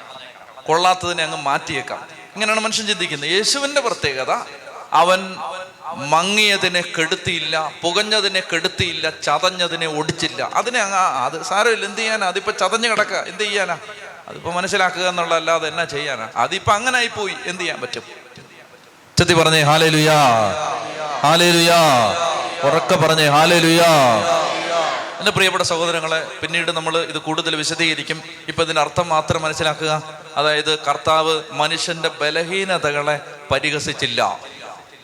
മനുഷ്യന്റെ ബലഹീനതകളെ കുറ്റപ്പെടുത്തിയില്ല. മനുഷ്യന്റെ ബലഹീനതകളോട് വിമർശനം കാണിച്ചില്ല. അത് മനുഷ്യന്റെ പോരായ്മയാണ്. പരിശേരെന്ത് ചെയ്തു. പരിശേര് പറഞ്ഞു ഇവർ കൈ കഴുകാതെ ഭക്ഷണം കഴിക്കുന്നു. ഇത് ഇവർ ഇവരിങ്ങനെ പിന്നെ സാപത്ത് ദിവസം ഗോതമ്പ് പറിച്ചു തിന്നുകൊണ്ടിരിക്കുകയാണ് ഇവർ ഉപവസിക്കുന്നില്ല. ഇവർക്ക് പ്രാർത്ഥനയില്ല. കർത്താവ് എന്ത് ചെയ്തു? മനുഷ്യന്റെ ബലഹീനതകളെ മനസ്സിലാക്കി. കുമ്പസാരക്കൂട്ടിലേക്ക് ചെല്ലുമ്പോൾ കുമ്പസാരക്കൂട്ടിലിരുന്ന് നിങ്ങളോട് ഏതെങ്കിലും ഒരു വൈദികൻ നിങ്ങളെ ശ്വാസിച്ച് വഴക്ക് പറഞ്ഞ് തെറി വിളിച്ചിട്ടുണ്ടോ? എന്തിനാ നിങ്ങൾ ഉണ്ടോ? ഇല്ല. അങ്ങനെ ഉണ്ടെങ്കിൽ നിങ്ങളത് കാര്യമായിട്ട് പിതാവിന് റിപ്പോർട്ട് ചെയ്യണം. അങ്ങനെ ഏതെങ്കിലും അച്ഛൻ കുമ്പസാരക്കൂട്ടിൽ വഴക്ക് പറഞ്ഞിട്ടുണ്ടെങ്കിൽ അത് നിങ്ങൾക്ക് നിയമപരമായി റിപ്പോർട്ട് ചെയ്യാൻ അനുവാദമുണ്ട്. അങ്ങനെ ചെയ്യാൻ പാടില്ല. കരുണയുടെ സ്ഥലമാണത്. അവിടെ വഴക്ക് പറച്ചിലൊന്നുമില്ല ഇനി ഏതെങ്കിലും ഒരാൾക്ക് വഴക്ക് പറയാൻ തോന്നിയാൽ അത് നിങ്ങൾ റിപ്പോർട്ട് ചെയ്യണം. അത് ചെയ്യാൻ പാടില്ല. ഇത് കരുണ സകല തെറ്റും. കൊന്നിട്ടാണ് ഒരുത്തൻ വന്നിരിക്കുന്നത്. കൊന്നിട്ട്. ഇവന്റെ കയ്യിൽ ചോരയുണ്ട്. സാരയില്ല ഒട്ട് സാരമില്ല. മനസ്സിലാവുന്നുണ്ടോ? ഇതാണ് യേശുവിന്റെ പ്രത്യേകത. ബലഹീനതകളോട് അവന് കരുണയുണ്ടായിരുന്നു. ഉച്ചത്തി പറഞ്ഞേ ഹല്ലേ ലുയാ ഹല്ലേ ലുയാ ഹല്ലേ ലുയാ അപ്പോൾ മനസ്സിലായോ? ചതഞ്ഞ ഞാങ്ങണ ഒടിക്കില്ല പുകഞ്ഞ തിരി കെടുത്തില്ല. പിടി കിട്ടിയോ ആ. അവന്റെ നാമത്തിൽ വിജാതിയർ പ്രത്യാശ വെക്കും. ഇനി ഞാൻ അടുത്തത് പറയാനുള്ള നേരമില്ലാത്തതുകൊണ്ട് തൽക്കാലം ഇവിടെ കൊണ്ട് നിർത്തുകയാണ്. നമ്മൾ വിശുദ്ധ കുർബാനയ്ക്ക് വേണ്ടി നമുക്ക് ഒരുങ്ങാം. ഒന്ന് എഴുന്നേറ്റ എല്ലാവരും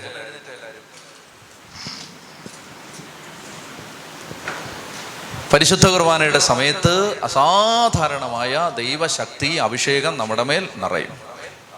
ശക്തമായ ശാന്തിച്ചാനാണോ നിൽക്കുന്നത്? കുർബാനയ്ക്ക് കൂടുക കുർബാനയ്ക്ക് കൂടുക പുറകോട്ട് പോക്കോ. ചെത്തി പറഞ്ഞേ ഹാലേ ഹാലേ ലുയാ ഹാലേ ലുയാ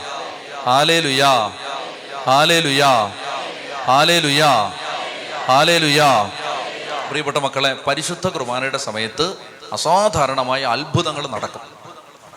അത് അനേക അത്ഭുതങ്ങൾ ദിവ്യകാരുണ്യത്തിന്റെ സമയത്ത് പ്രത്യേകിച്ച് വിശുദ്ധ കുർബാനയുടെ സമയത്ത് നടക്കുന്നുണ്ട്. അനേക അത്ഭുതങ്ങൾ. അതുകൊണ്ട് ഈ സമയത്ത് വിശുദ്ധ കുർബാന നിങ്ങൾ മിസ് ചെയ്യാൻ പാടില്ല. ഇവിടെ ധ്യാനത്തിന് ഈ ആരാധനയ്ക്ക് ഈ ശുശ്രൂഷയ്ക്ക് വരുന്ന ആളുകളിൽ ആര് തന്നെ വിശുദ്ധ കുർബാനയ്ക്ക് പോകുന്ന കണ്ടിട്ടില്ല. ചുരുക്കം ചില ആളുകൾ.